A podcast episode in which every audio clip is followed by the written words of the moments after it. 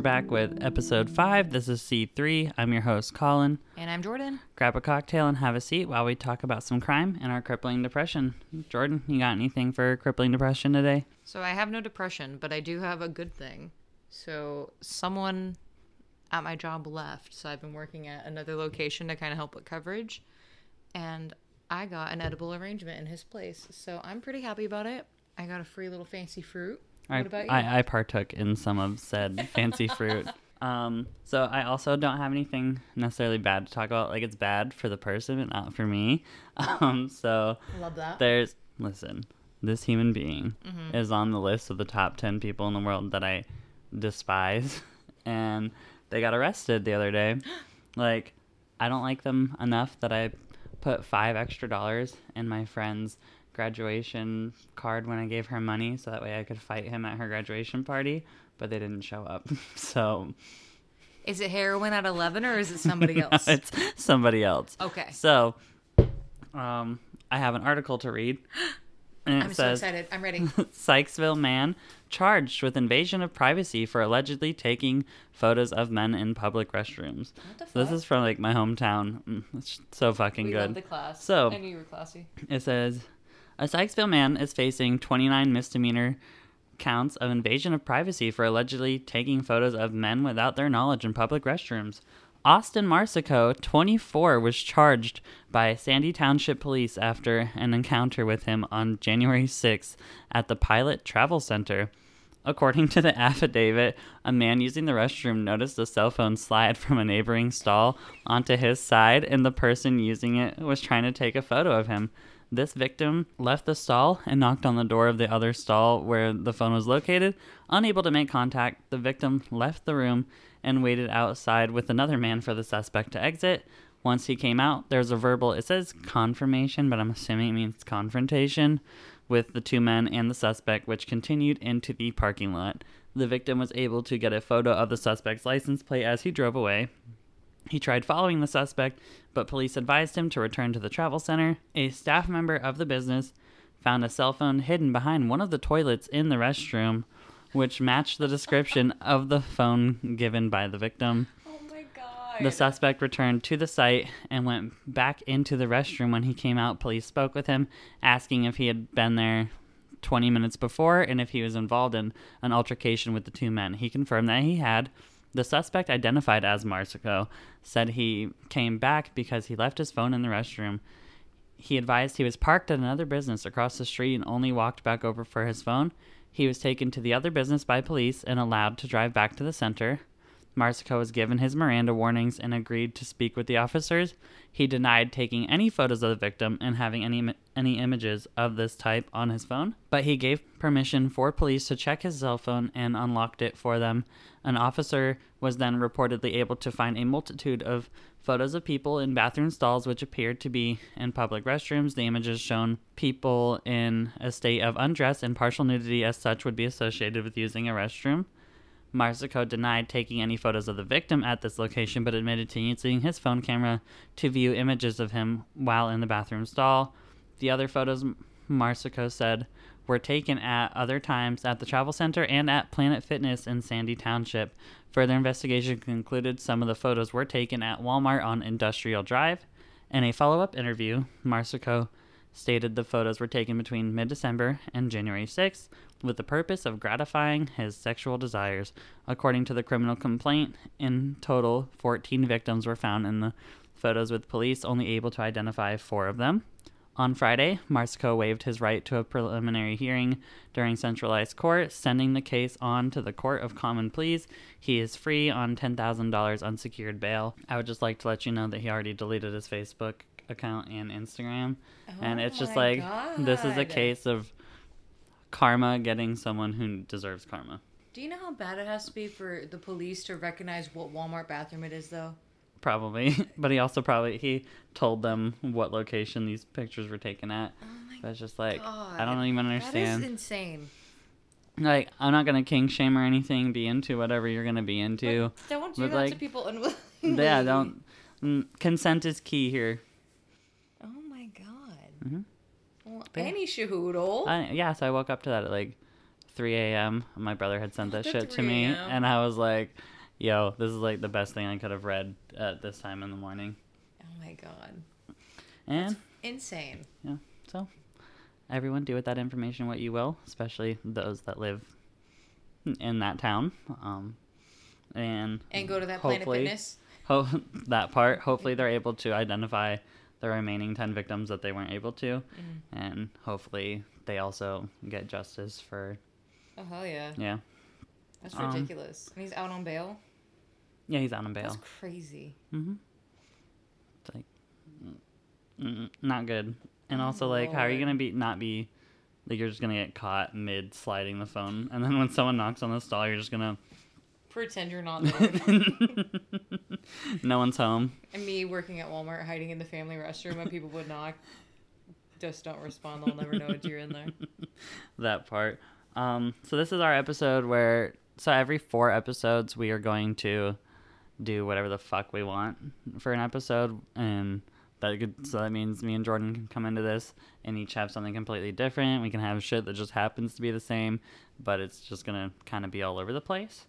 And since Jordan went first during the last episode, I'm going to go first this time, and uh, since I talked about how I would like to start um, covering cryptids for this, uh, I have decided to start kick off that before it goes to Patreon on here, and I'm going to be covering skinwalkers. Don't say their name. I just said it. You can't say their name. I just said it though. Uh, we got to come up with something catchy. Other people use flesh pedestrians, so we can't use that. Um, oh my god, we have to come up with a name. You can't say their name. That like invites them in your life. Colin! Oh my god, Okay, oh, I'm gonna so- die on my way home now. Thank you. If I'm dead and this never makes it to air, it's all his fault. Um, we we can go ahead and just stick with the flesh pedestrians. okay, that works. thank you. I don't remember who came up with that name, but thank you for your civil duty. Appreciate you. Kisses. Hit it Okay. with the flush So. I'm going to attempt to be. Um, so this was very vague because I have a long story to read after this. It's a encounter Oh, okay, that cool. someone posted online. So all of this is coming from the cryptids wiki, and I would also like to say say off the top that because this is the first time I've actually done like actual research on uh, flesh pedestrians, they uh, apparently aren't even cryptids. They're actually witches in the indigenous tribes, I want to say. If I say anything wrong, someone feel free to correct me. And I will then take said corrected information and speak it on the next episode for anyone else to hear. But it's a lot of the stuff that I read was specifically from the Navajo mm-hmm. tribe. I don't know if they're exclusive to the Navajo tribe or if it's widespread amongst indigenous people in America. However, um, so I'm going to just give you guys basic info on what they are, how they kind of exist, and like how they operate, and then I'm going to go into a rather lengthy story that I found on Reddit, and then I'm going to hand it off to Jordan. Reddit story. Oh I'm yeah, not gonna lie. I didn't even finish it. Um, Love me some I figured sleep. I'll That- finish the. I'm going to be finishing the second half with all of you. So, in indigenous legends, a flesh pedestrian is a person with the supernatural ability to turn into any creature it desires. In some stories, it requires that the flesh pedestrian wear a pelt of the animal, though it is more commonly not the case, as it would make it obvious that they are a flesh pedestrian. Um, indigenous people do not like talking about them because it is believed that it could cause them to hunt down the person mentioning them. Uh, I will be the next target because I said the you word. You express dialed yourself up there. You said beep beep beep beep. Hello, it's me. so, for how to become a flesh pedestrian, and there's a word here that I do not want to pronounce because I'm just not even about to butcher this language, and but it stands for he goes on all 4s mm-hmm. So they are practitioners of witchery that have broken cultural taboo. It is done via a dance slash song ceremony used to curse instead of to heal. Not every witch is a skinwalker. Mm, I said it. But every God. flesh pedestrian is a witch. So it's like Yeah. there are witches that practice good magic, and then there are witches that practice bad magic So and then become be flesh that bitch, but it's like Willow and Buffy when she's like a good witch and then she goes like dark magic kind of concept. in, in theory, But yes. So yes like they no? have to break certain cultural taboos amongst the indigenous people. Yeah. I'm sure it goes tribe to tribe. I would love to do more research and learn Yeah. more about it. Um, so the possible appearance, they are believed to be hairy in their human form, often wear animal pelts. Navajo described them as a perfect version of the animal in question. So Like you wouldn't be able to tell them apart from like another wolf or something per maybe se. um I couldn't I didn't quite understand what that meant, but they're also said to have like glowing eyes even in Mm-hmm. human form, and like that's like way out there from what an animal would. So and they're Yeah. just said to behave very weirdly, like different from normal people. Just the vibes off. Yes, something is not right. They're not The call the is coming from inside the house. Okay. Cool. So, attempts to kill them are often not successful, as it some sometimes they are tracked down only to lead to the house of the tracker or someone that the tracker knows. Yikes. Yeah, it's That's um, not good. so I have some abilities here. I just kind of noted down some of the stuff that I found interesting and will make sense. So, in the abilities, they have the power to read human thoughts, the ability to make any human or animal noise they choose. They may use the voice of a relative or cry of an infant to lure victims out of the safety of their homes. Because apparently, I just learned this today, they can't enter an inhabited home without invitation. So, and it says like a vampire. Uh, I didn't know that, so that's just new information. Well, don't answer um, your door. Yeah, so they also have they use spells and charms to instill fear and control their victims. The use of tools such as human bone fragments launched by blowguns. Uh, they can poison and kill the unfortunate victim. Human bone dust, which can cause paralysis and heart failure.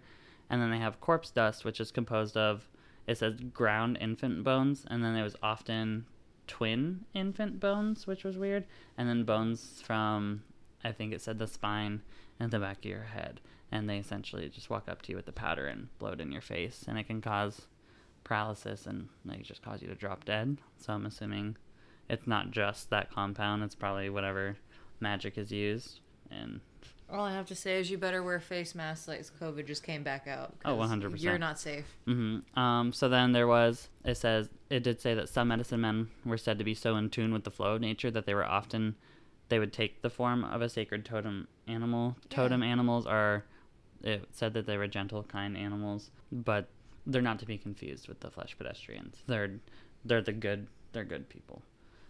I guess they wouldn't give you like the the uh, vibe. hmm So that's all the kind of the basic Yeah. shit that I have. Well, So there's good and bad flesh pedestrians. no.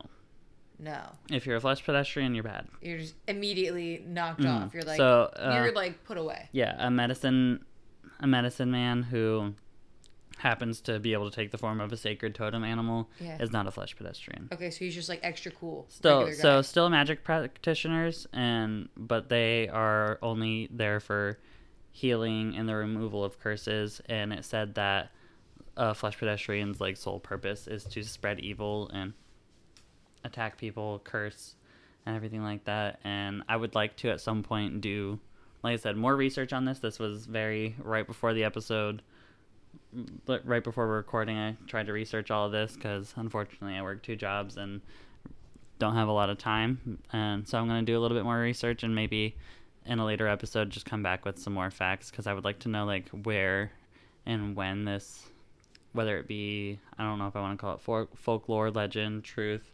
originated and see if I can track down like if it's to a specific tribe or if it's to all the tribes. And I would just, I want to learn more about indigenous people in America and their their culture in general because I feel like it deserves to be spread and learned about and taught.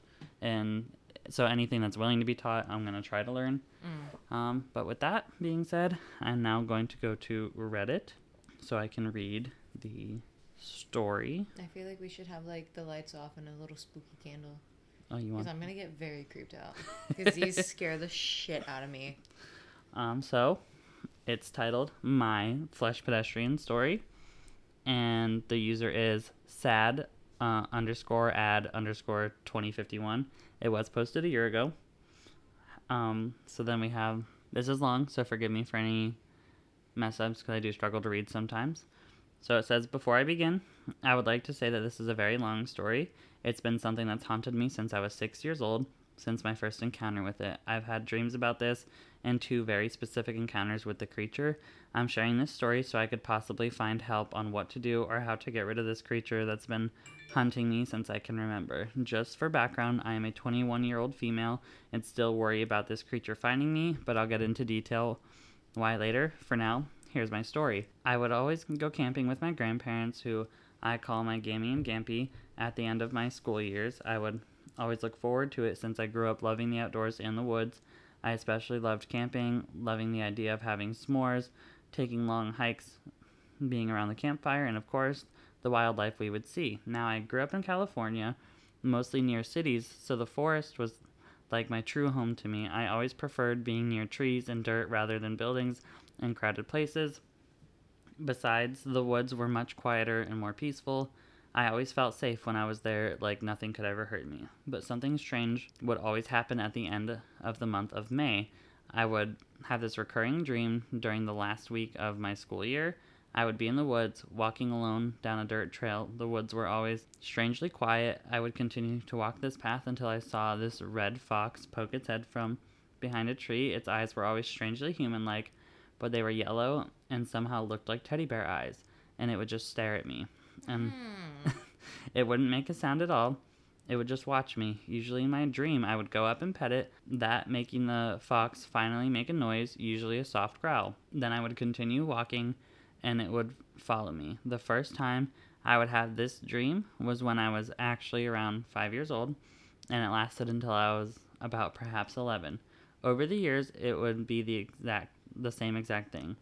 I would walk in the woods, find this fox, pet it, then continue my hike with it alongside me. But about having this dream for the fourth time, it would start to walk behind me. That's when I started to feel uneasy about this. It's in quote air like air quotes fox. I could hear it making odd noises, but every time I went back to look, it was just walking like nothing was wrong, even somehow giving me a smile. Oh, hell no. Oh, there's I have actual tears starting to form in my eyes. I'm so uncomfortable. so much more about the that I have to bump up my lash appointment. Oh my Uh, god. Okay. yeah, so- I'm ready. said sorry to go go on about a dream but i now believe that it was a warning of the creature now that the dream is out of the way i can talk about my first true encounter i was six years old and was going on a camping trip with my gammy and gampy for about a week of course i was very excited for it being able to barely keep myself in my school seat for the last day of kindergarten they had picked me up right as the bell had rung and already had the camping trailer attached to my Gampy's truck. I remember he drove an old red truck that only had three seats, me always being in the middle. It took about two hours to get there and another good hour to find our usual camping spot. It was deep into the woods and far from other people, as my Gammy wasn't too fond of being around other people while we camped. As they were setting up the camping trailer, I wandered around the campsite. Loving to dig in the dirt for bugs, I had sat down on the dirt and started to dig, but I noticed how strangely quiet the woods were. It was never quiet, not even in the dead of night. I thought it was odd, but being only six, I didn't think too hard about it. As I continued to dig for bugs, however, I thought I heard my Gammy call for me. She would usually call me Sugar Booger, that being a nickname she gave me since I was born. That's what I had heard, and it sounded like she was very far away and somewhat sick and then it has in quotes sugar booger. I looked up where I heard it come from, that being from the woods, and there was no way she was there because she was still unloading stuff from the truck. Even at the age of six, it didn't feel right, so I walked closer to my grandparents and stayed next to them. I soon forgot about my weird encounter, though, as we began to have fun. For the rest of that day, we played card games, sat next to the campfires, we ate dinner, and stared up into the stars. I always loved seeing the stars, there never being any where I lived at, we started to get sleepy around 9 p.m., I believe, and we started to get ready for bed. There were bunk beds that mean my Gammy would sleep on, keeping our luggage on the top bunk, and we would sleep on the bottom bunk. Due to my Gampy's snoring, he would sleep on the couch of the trailer. I would always sleep next to the trailer window just in case I couldn't sleep and wanted to look outside. I fell asleep pretty quickly, though, that being the last day of school and all, it was pretty exhausting. I remember waking up maybe hours later, it still being pitch black outside. It wasn't weird for me to wake up late in the night since I have had always had sleeping issues. I rolled on to my side, trying to fall back asleep until I heard Sugar Booger. My eyes immediately shot open as I heard my nickname being spoken, but I knew it wasn't either of my grandparents. They were both asleep and never were known to sleep talk before. I started to feel this horrible feeling in my gut, like whatever I was hearing wanted to really hurt me. Even at the age of six, I knew this wasn't normal. Then I started to hear tapping at the trailer window. It was soft, but loud enough for me to hear it tap, tap, tap. I just sat there, frozen in fear. I was trying to brush it off as tree branches or rain, but I just knew that wasn't it. I could tell that it was really someone or something tapping on my window. Then I decided to be brave and look. Big mistake. I pulled the curtain away to only peek, and all I saw were these large yellow eyes. They seemed glassy, yet not entirely real. They looked like giant teddy bear eyes, but cold and unwelcoming. I remember in that moment I panicked and quickly closed the curtain back up. I then hid under the blanket, that being the only thing I knew to do when I saw a monster. I could feel tears falling down my face. I've never had been so terrified in my life. I just curled up into my gammy side and clung to her all night long. That damn tapping only getting louder and more persistent throughout the night.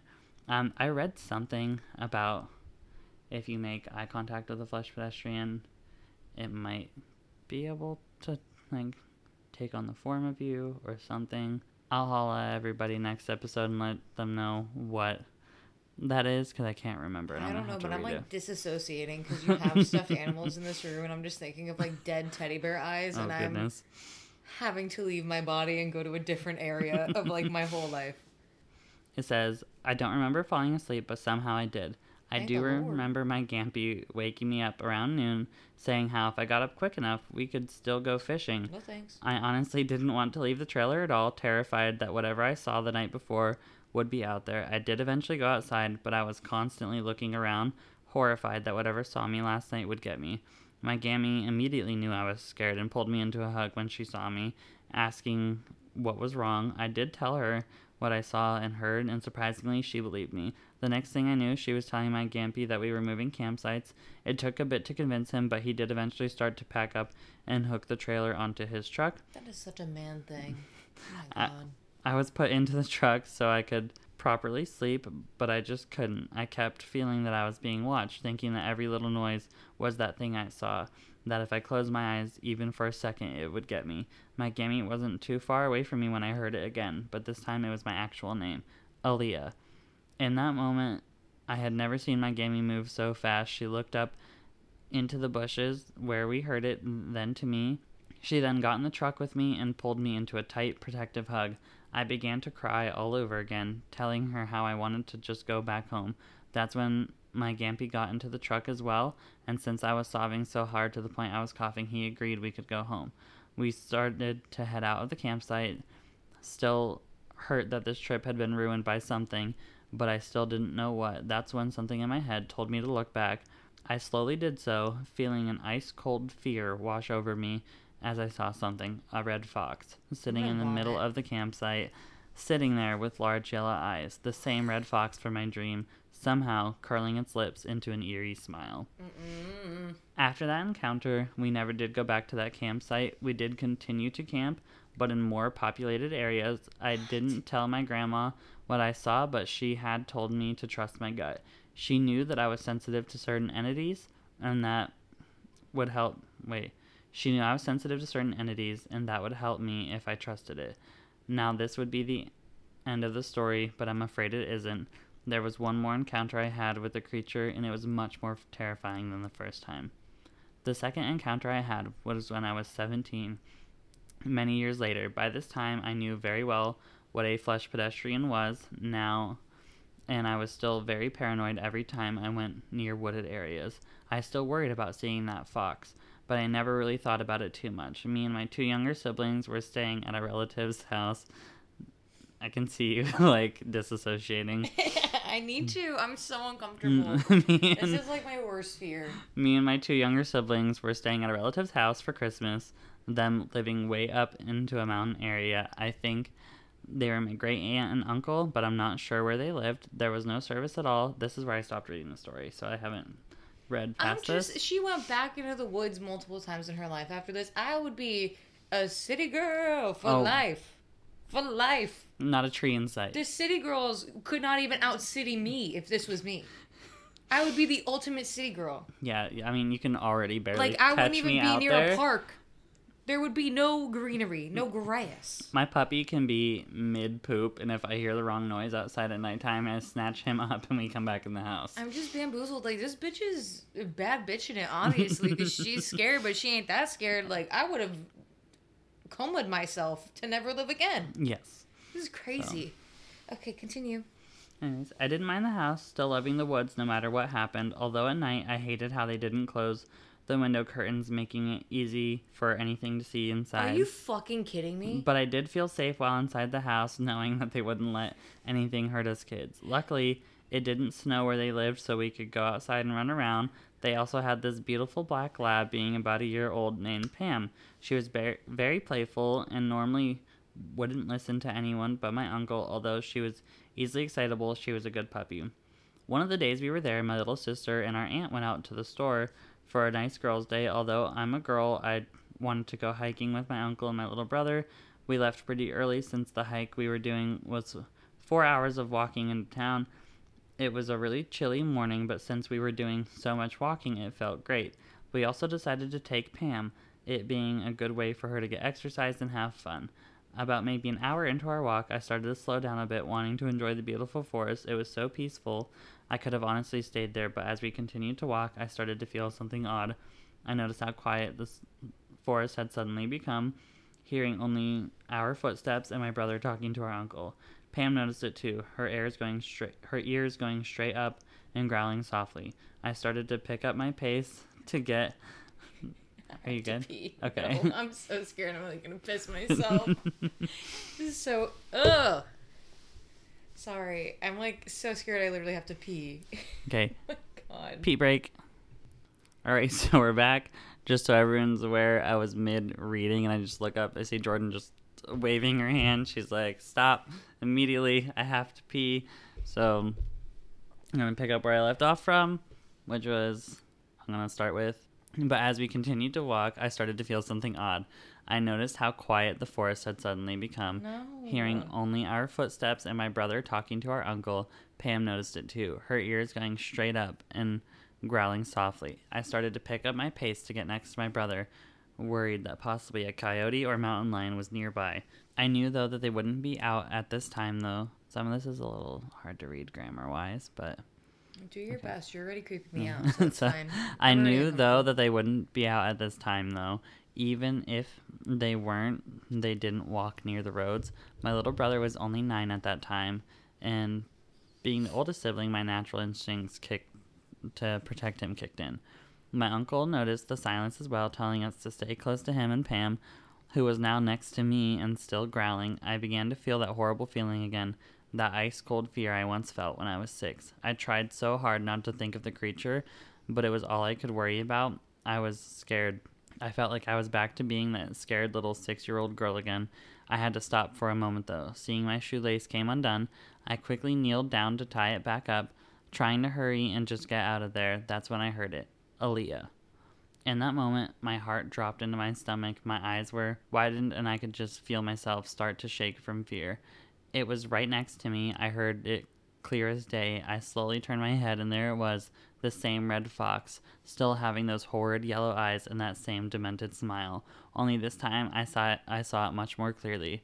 Its fur looked so matted and disgusting. The smell it had was like rotten, decaying flesh mixed with garbage. Its limbs were much too long for a normal fox, the back legs bending completely the wrong way. Those eyes were still the worst thing about it, but now they looked emptier than I had remembered. I just wanted to scream, to run, to cry, but I just couldn't. I was as frozen as I was, too scared to even blink. Then I heard it again. This time, however, it had mimicked my little brother's voice. Found you. Okay, that's horrifying. Like I'm fucking some shit straight out of nightmares. I'm actually might vomit. Oh my god. Before anything else could happen, Pam suddenly jumped in front of me and started to bark like mad, snapping and growling so aggressively that it scared me out of my frozen trance. When I looked back, it was gone. I used that moment to run over to my brother and uncle who didn't see what I saw as they were too far ahead now, but I heard my uncle start to pray and sing a song under his breath, keeping my brother and myself close to him. I was just too scared to even look back, so I just kept my eyes on the ground and refused to stop walking. Pam had stopped barking, but she was still loudly growling and never left my side as we continued our hike.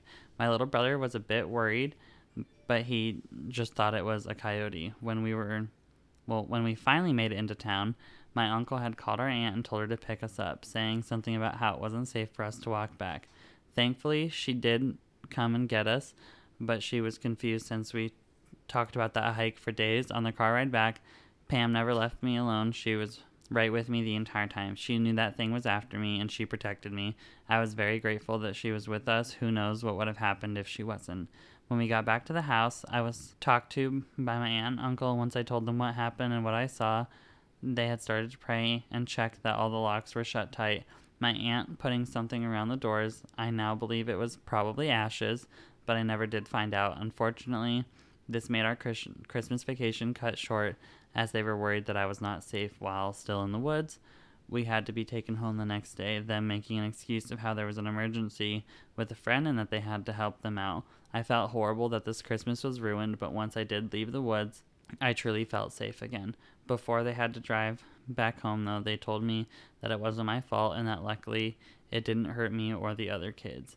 It did feel, it did make me feel a bit better, but it still brought me to a lot of questions and worries. It was still around. How? Why? What did it want with me? Does it want my skin? My soul? Was I just going to be tormented by this thing forever? I still don't have answers to these questions, and that's what really scares me. Now, I've long moved from California and now live in Kentucky. I do live in woods, but so far that thing hasn't found me. What the I know that fuck? seems very stupid on my part, Yes. but life had changed a lot when I was growing up. I was given no other option than to live somewhere else, and my grandpa in Kentucky was kind enough to let me live with him. So please don't call me an idiot for moving into the woods when Too I late.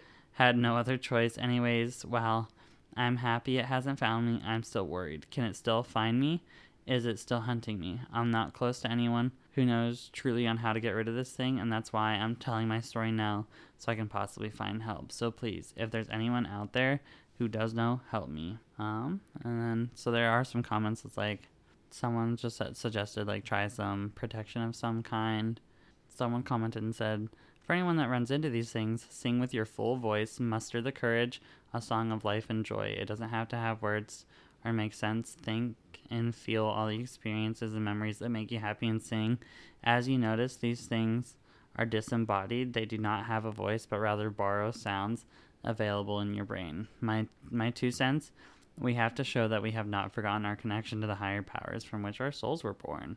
Yeah, um, I'll probably go through these comments at some point after this and see if there's anything of use. That's it. All right, after a brief pause, we are back and ready for Jordan's story. So I just want to start off by saying I'm already extremely disgusted about the previous story and uncomfortable, and mine's not going to help myself um, at all. So this is going to be great for me. Mine so we're supposed to pair a cocktail. Oh, and yeah. I do this every fucking episode, but I'm just drinking Dr Pepper with peanut butter whiskey in it because I'm a broke bitch. So I just threw together what I have. I'm having coffee because I'm class. and I have to drive home. All right, so I'm covering the case of the disappearance and death of Kris Kremers and Lisanne Froon. So spooky.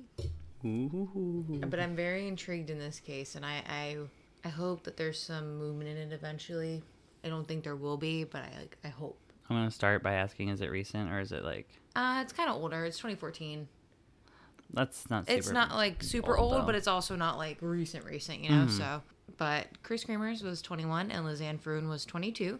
They were two college students who wanted to go to Panama to volunteer and also do a six weeks vacation to learn the language. A week before they left, they had just moved into a dorm together for college, and it was the first time that Lisanne was away from her family. So Kris had already kind of been away. Lisanne, like that was her first time ever leaving her family. So this trip was kind of spur of the moment. Both girls were like, "Peace." had never been out of the country without their family. Um, kind of crazy. I've never been out of the country. Well, technically, I went to Canada to go to Marineland, but that's it. But you know what I mean? Like, instead of taking like a trip like more local, like they were going all the way away, never being away from their families really by Yeah. like far distance. Um, so the decision obviously for the trip was like a huge life change. Um, and the family was a little bit worried, but they were young and, you know, they wanted to go and the family wasn't going to stop them. Um, they had saved up money from the restaurant that they worked at, and on March 15, 2014, they arrived in Panama. The girls both kept diaries, which is kind of how a lot of background for them kind of comes out, um, especially how like they saved, how they worked. Um, I didn't want to like quote a lot of the diary because I do have quite a lot of information, but they believe that they were scammed trying to get to like certain areas and you know, like just not a good experience. We're running behind. So they were writing in their diary that yeah, they, were like keeping up with themselves. so like they were like, oh, we just got scammed. Yeah, like one of them, I believe it was Kris. She said they were trying to get somewhere and they needed like a ferry ride. Um, and they were like, well, we need a hundred dollars because of the type of passport you have or something.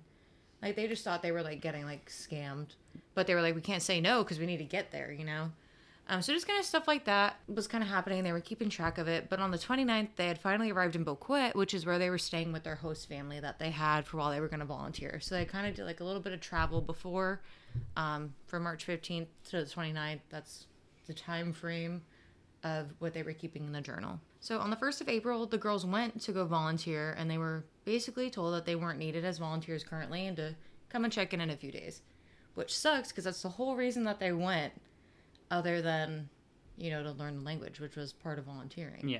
So kind of their whole reason, and they're like, okay, well, we'll go and make like a guided hike trip. So they got one set up for the second, which was the next day. But you know, since now they weren't able to volunteer, they had decided to go early. Um, so they went to a local cafe to talk with people and see if anybody would be willing to go with them today. Um, kind of hang out and see what was going on at the nighttime. They did end up deciding to go early by themselves. Um, but they did take a dog named Blue from the restaurant owner um, to go with them to hike the Baru volcano. As well, it's also reported that they did have breakfast with two Dutchmen because they were also Dutch. Um, forgot to include that in the beginning. So for sure, they left with this dog reportedly from the people that were around, and also claimed to also have had breakfast before they left with two Dutchmen. So this is the last like officials. that they happened to meet in Panama. Yes. Okay. Like just happened to be there living life. So shortly after this, the girls began their hike and they took a lot of photos. Um, soon, only a few hours after they left, they would begin to be lost in the jungle. The owner of the cafe actually became worried about them when the dog returned without the girls, but he assumed that they just went back home.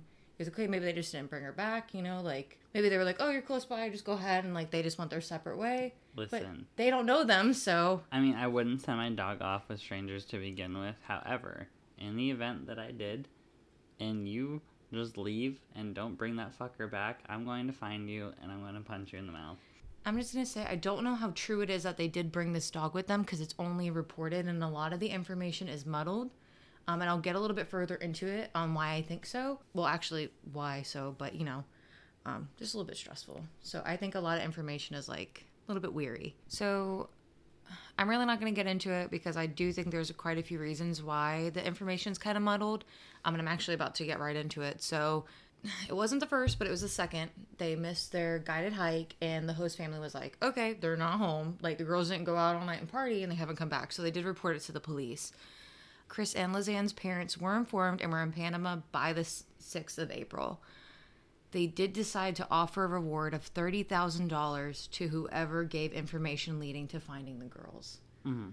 So in Panama, where $30,000 is a lot more than other places, I think it led to a lot of misinformation that kind of messes with the investigation. Okay.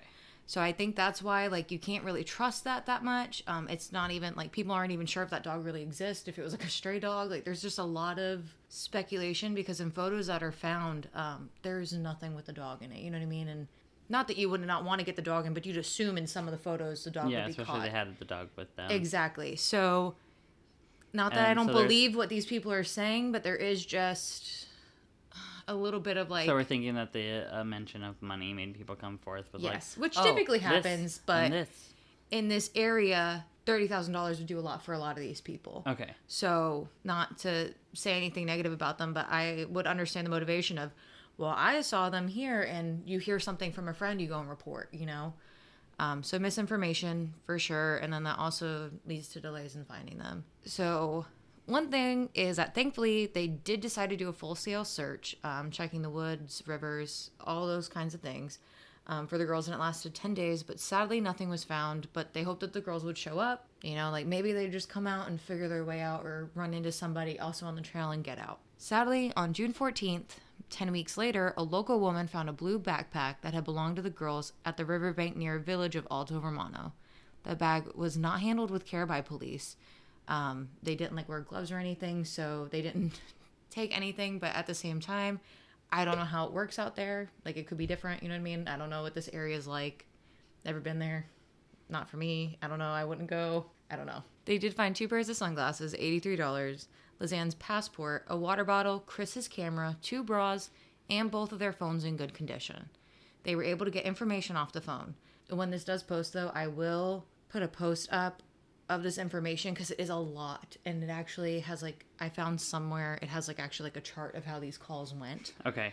um, so it'll make a lot more sense um, I may have heard of this case. yeah I'm not entirely sure. it's it's it's a pretty good one I'm gonna wait till you get further in to decide Yeah. whether or not I have heard of it. But go ahead. this gives me like 411 vibes which is actually what i really want to like kind of cover for it and it- Yes. this is kind of the same so we're both kind of on the same track with how we ended up doing this but bear with me while i explain these call attempts so the first attempt to call was made on Kris's phone which is an iphone just for reference was done at 439 to 112 which for Dutch 112, it actually, like if you call in Panama an out of line number, it'll transfer it to 911 to try and get you in contact with the local operator. okay. So it's not like these calls weren't ever going to make it to someone. If they had the service, it would go to those people. So Okay. it was going to go to the correct area. So that's not an issue with the number. And then the second call was an attempt made off of Lisanne's phone, which was a Galaxy made at 451. Neither of the calls went through because service was poor. They were in the jungle, basically. So on April 2nd, there was a total attempt of four calls to emergency services and two signal checks. And this is around the time where the girls So what's start the, to what's the turn- signal check? basically what is recorded is like they turn on their phone and like look at it don't do they don't make any outgoing calls or anything and then they turn it off Okay. so i'm assuming like signal and battery check So turn it on. To look at what's like, going oh, on do we have service, Oh, shit, we no turn have it off service. conserve the battery so this is kind of when this starts is on the second the first it seems like they kind of cut the phone on the second they can record okay these phones were turned off and on multiple times Okay. um, on the 3rd of April, there was one attempt and three signal checks made off of Kris's iPhone. On the 4th, there were a total of four signal checks, and this is the day that Lisanne's Galaxy dies. So this kind of comes into a little bit of sketch here. Um, on the 5th and 6th, there are multiple signal checks with around 70 attempts of um, incorrect pins being put into the SIM card to be able to make calls off of Kris's phone. So I don't know if it's because like different country thing, they had to put in the pin to try and make um, calls out. Like you could access the phone, you could not make outgoing calls without this SIM card pin. Okay. So 70 attempts were made between the 5th of April and the 6th to get into this phone, and whoever it was could not get in. I'm gonna assume that it was Lisanne. So at this point, are we thinking that maybe? I think at this point maybe something happened to Kris. She's not able to Lisanne's get into her phone, into and her she's trying to get into it, trying to get help. Maybe like she she sadly passed, or she broke something and she can't move. And Lisanne's like, "Well, let me go and try and run. I'll try and get service going up higher." Yeah. Um, didn't think to get the code, and is like, "Well, fuck it, I'm here. Let me keep trying." Kind of things. Um, or maybe like she's knocked out and not waking up. I don't know. But a lot of others also believe that something happened to Kris and Lisanne was trying to check the phone. And some people actually think it was another person trying to get access to the phone, completely different. Okay. I don't know if I believe that at this point. Like a third, like yeah, like play. a third party source is trying to do that, which could be Lisanne, like we said. Um, there is no further activity on that phone until the 11th of April, where the signal is checked twice and the phone is turned off for the last time at 11:56 a.m. with 22% battery life left. Okay, so the phone was off for five days. Yes. So they're out there for almost like two weeks. Okay, and so it's off for five days. Turns it on. It's checked twice, Twice. and then done. Turned off for good at 11:56. 22% battery left on the iPhone. Okay. So no attempts were like made to put in the in the pin or anything on this today. So other than them finding the phones, obviously they found the camera. This kind of irritates me. They actually were able to get a lot of the photos out. Um, and it looked like just girls that were on like a hike together, just taking photos of each other. And then the last photo before photo 509, it looks like Kris is annoyed. Like, we're fucking lost. Like, stop taking photos. Like, this isn't a fun hike anymore kind of look. Okay. Um, very relatable. If you see the photo, you're like, oh my God, I've given my friend that look with pictures. Like, bitch, I'm tired and I'm not having fun anymore. so they think that this is kind of when things went wrong when they realized, holy shit, we're really lost in the fucking jungle. This isn't fun. So the next activity is 90 photos taken in a quick succession between 1 and 4 a.m. Um, I couldn't find an exact date on them. I don't know why. I don't know why it's not reported. Maybe it is, and I just couldn't find it or was missing it. They were of the surrounding area. Um, it the photos included rocks, plastic bags that were on the ground, a backpack strapped, and what seems to look like the back of Kris's head. There's no injury or anything in the photo, but it's definitely the back of her head because she has like a strawberry blonde kind of color hair. So you can tell it's her hair color, it's the back of her head, and it's like right on it, like as if someone like kind of bumped into her and took a photo. The main issues with these photos is that 509 is missing. The way that it was deleted off the camera is like you have to put it into a computer and hit the delete button. It's not like it was deleted off the camera. So it was like when they were going through the photos, 509 got deleted. That's fucking weird. Yeah. I mean, I don't know if it was done on purpose by the police because I mean, they didn't even do anything with the bag, like fingerprinting or any preservation. 509 could be like make or break for this case, honestly, because it's will it will never be recovered. Like it is gone. That photo could have whoever did its photo, or it could literally be a picture of a rock.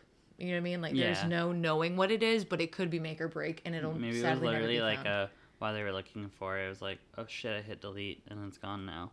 Yeah, you know, like I don't know what it was, but it was done on a way that it could never be recovered by the sim being put in the computer and deleted. Okay. So, some sources do believe that the investigators did do it on purpose for it to not hurt the tourism of the area and also to not have like the killer's face put out there if that is the case, um, which is kind of sad. But I I don't want to believe that because I want to believe like it was an honest accident and just we're like eh, we won't- we won't talk about it. We won't talk about it, you know, because a lot of this information did get leaked. Like a lot of this was not released to the press Okay. it got leaked out. So that's why I'm saying like I hope they were just kind of like "Eh, scratch that like never existed. So the police after this was all found, they did begin to search the area of the river where the bag was found to see if they could find the girls. It was reported in the press that they found Kris's shorts neatly folded on the rocks opposite of the river where the bag was found. Like I said, these photos were leaked, um, were not meant to be released, but that was proven false. The shorts were like torn and tattered and not folded neatly. It was not a very pretty sight where they were found. But they also did find food wrappers um, kind of in the area where their stuff was. The family doesn't believe that it's theirs. I'm not exactly sure why they don't believe it's their food. I mean, they only packed like water, like they didn't plan for a long hike. Could have had like a Nature Valley bar in there, you know what I mean? But there's no guarantee. So, not sure if it's theirs or not, but just wanted to put that out there because that is some information that's also out. There's no way to disprove it though, also. Like, there's no photos of them like eating a snack. So, it kind of sucks. Um, but too much after this search, they found a bleached pelvis and a boot that had a foot inside of it. I have heard this. That's the key information that I was waiting for. Yeah. Uh, I listened to, and that's why we drink cover this. Oh, well, that's good. But it's all fresh now because I long forgot about it. Yeah. So after, well, either way, since you know, I'm still, I'm gonna finish strong. Um, after testing the bones, um, they found 33 other that were scattered in the same area. It was proven to be Kris and Lisanne. Oddly, Lisanne's bones still had tissue on them, unlike Kris's, who were bleached. Bones don't Bleached? get bleached, like bleached, like not normal bone color, Okay. and that does not happen naturally. Like there has to be So something that happens to nothing the bones. in that area though could have caused it. Uh huh. I don't like that. So, a forensic anthropologist also looked at the bones and reported that there were no scratches found on the bones at all, which is odd as fuck. Because how are these bones scattered, and there's animals in the area, but there ain't a scratch on them? Yeah. Like, what the fuck? How does that even happen? Like, I feel like bones have to have some kind of texture to them anyway. Like, there's See, no way my bones are smooth in my body. I was like, oh, this is just tragic, and there's like some accident and shit. That's Like, I want to believe it's just like a sad mishap, but this is just too weird. that someone. Too fucking weird. It feels like someone stumbled upon them, and it was almost like a crime of opportunity. yeah. Like, oh, these girls are hurt or whatever. I'll Or Make them shit, feel even safe. oh, look at these girls that aren't from here. In this country. Easy Yeah, targets. ran into him on the hike or something, you know. And but I just don't understand. Let me finish this, and then I can speculate for hours on this because this really bothers me. There's also no, obviously, no explanation for Kris's bones being bleached. That does not happen naturally. Um, her pelvis was found broken in half and missing joint tissue that is also left with natural decomposition for years. So she doesn't even have tissue that's supposed to be there for years, and they only found this a few months after she disappeared. Like Yeah. It wasn't like three years down the line. And also, if one, let's pretend something was You have a the, foot bone with tissue and other bones that have tissue and others that don't have anything on them at Yes, all. and let's pretend that they're in an area where the bleaching of the bones could happen naturally because of something there. Wouldn't it happen to both sets of bones and not Mm-hmm. Yes. just one? Yes. Yes. Thank you. Thank you. so this is so sad, but many believe that the girls were killed either by someone that found them or sadly someone who just followed them in the jungle and waited to attack them, like watched them suffer, knew the area better than them. Maybe the a tour guide, not the tour guide, but a tour guide or someone who knew it and decided to lay in wait and attack them. But either way, sadly, there are no answers for the family and most likely never will be. I think 509 honestly could break the case because why the fuck did you delete that photo? I don't feel like that was accidental. I want to believe it was accidental though. But I also don't feel like that was accidental. Yeah. Um, no arrests have obviously never been made, and it's been ruled an accidental death in Panama as the girls did get lost in the wilderness. Um, I believe that something happened to Kris at the time of the photos, and Lisanne tried to find help and could not. And that's kind of why they were separated a little bit further out, too, when they found their bones. Also, a part of me believes that she might have found someone on the trail and they were not a trustworthy person. I think there was just a lot of they had to have found someone or someone followed them, and this is how it ended up. Was this a highly traveled trail?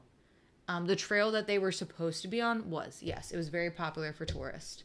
So it was a well traveled path. I don't know how they ended up going off path. No one really knows, but they did get lost, and sadly, they died. However, they died, but there is no answer for anybody involved. So I am wondering if someone they so let's say they ran into someone That's what- like and was like, tagged along "Oh, or if something. you go this way, it's better." Or if you like go more scenic, like this, more yeah." waterfalls or something. and then and they followed like, them and got them like trapped. But the only thing is, is like, why would you prey on like? Would you want to watch these girls suffer for almost like two weeks in there? You know what I mean? And then attack them, like get them really weak and desperate. I mean, like- people do.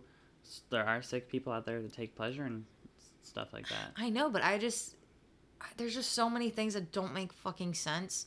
And I wish Photo 509 existed. And also, if it was someone attacking or like a robbery gone wrong or something, why the fuck would you take the eighty three dollars? And plus, You know what I mean? um, Like, who's to say that they're they were alive for the full two weeks though? Because there is that five day gap where then the last day the phones checked twice. So maybe they were both dead by that five day gap, maybe. and then like so the person could have attacked at that point. Yeah, I don't know. Like it just it bothers me so much, and sadly, I don't think there will ever be answers. Like this is my when people are like, "What case would you want to find out if you could ask anything?" People say JonBenét. This is mine. I want to know. Wasn't wanna know there how they got recently lost. like some weird DNA breakthrough for JonBenét Ramsey? Yeah, but they're not gonna test it or something because of the dad. I don't remember what it was for her. What do you mean they're not gonna test it? The fuck? I'll look it up right now. Okay. well, well, she's looking that up. It, this is where I'm going to ask people to, if you happen to like our show, please leave a review on any of the platforms that you happen to listen to it on. It will, in fact, help us grow. And if you would like to support the show financially in any way, shape, or form, we do have a Patreon. It is under the C3 podcast. We have three tiers. The first tier being a dollar, where you gain access to what are going to be bonus episodes, where I'm going to have two spin offs. Jordan has one so far. The $5 a month tier, you gain access to that. And you get to ask a question or for advice, and me and Jordan will then give advice in a drunk manner. No, we are not going to be held legally responsible for ruining your life in the event you choose to take said advice. And then for the $15 a month, you can do both of those things as well as pick a case, a topic, a cocktail, or all three should your heart so desire. If you have any suggestions and or feedback, feel free to email us at subfeed at c-3podcast.com. We do have an Instagram. Jordan, do you remember the Instagram user? It is C.3 podcast. At some point, I'm going to get a Facebook page set up, possibly a TikTok. I don't use Twitter, so it's not going to happen for Twitter unless it's a necessity. And that's on murder. Period.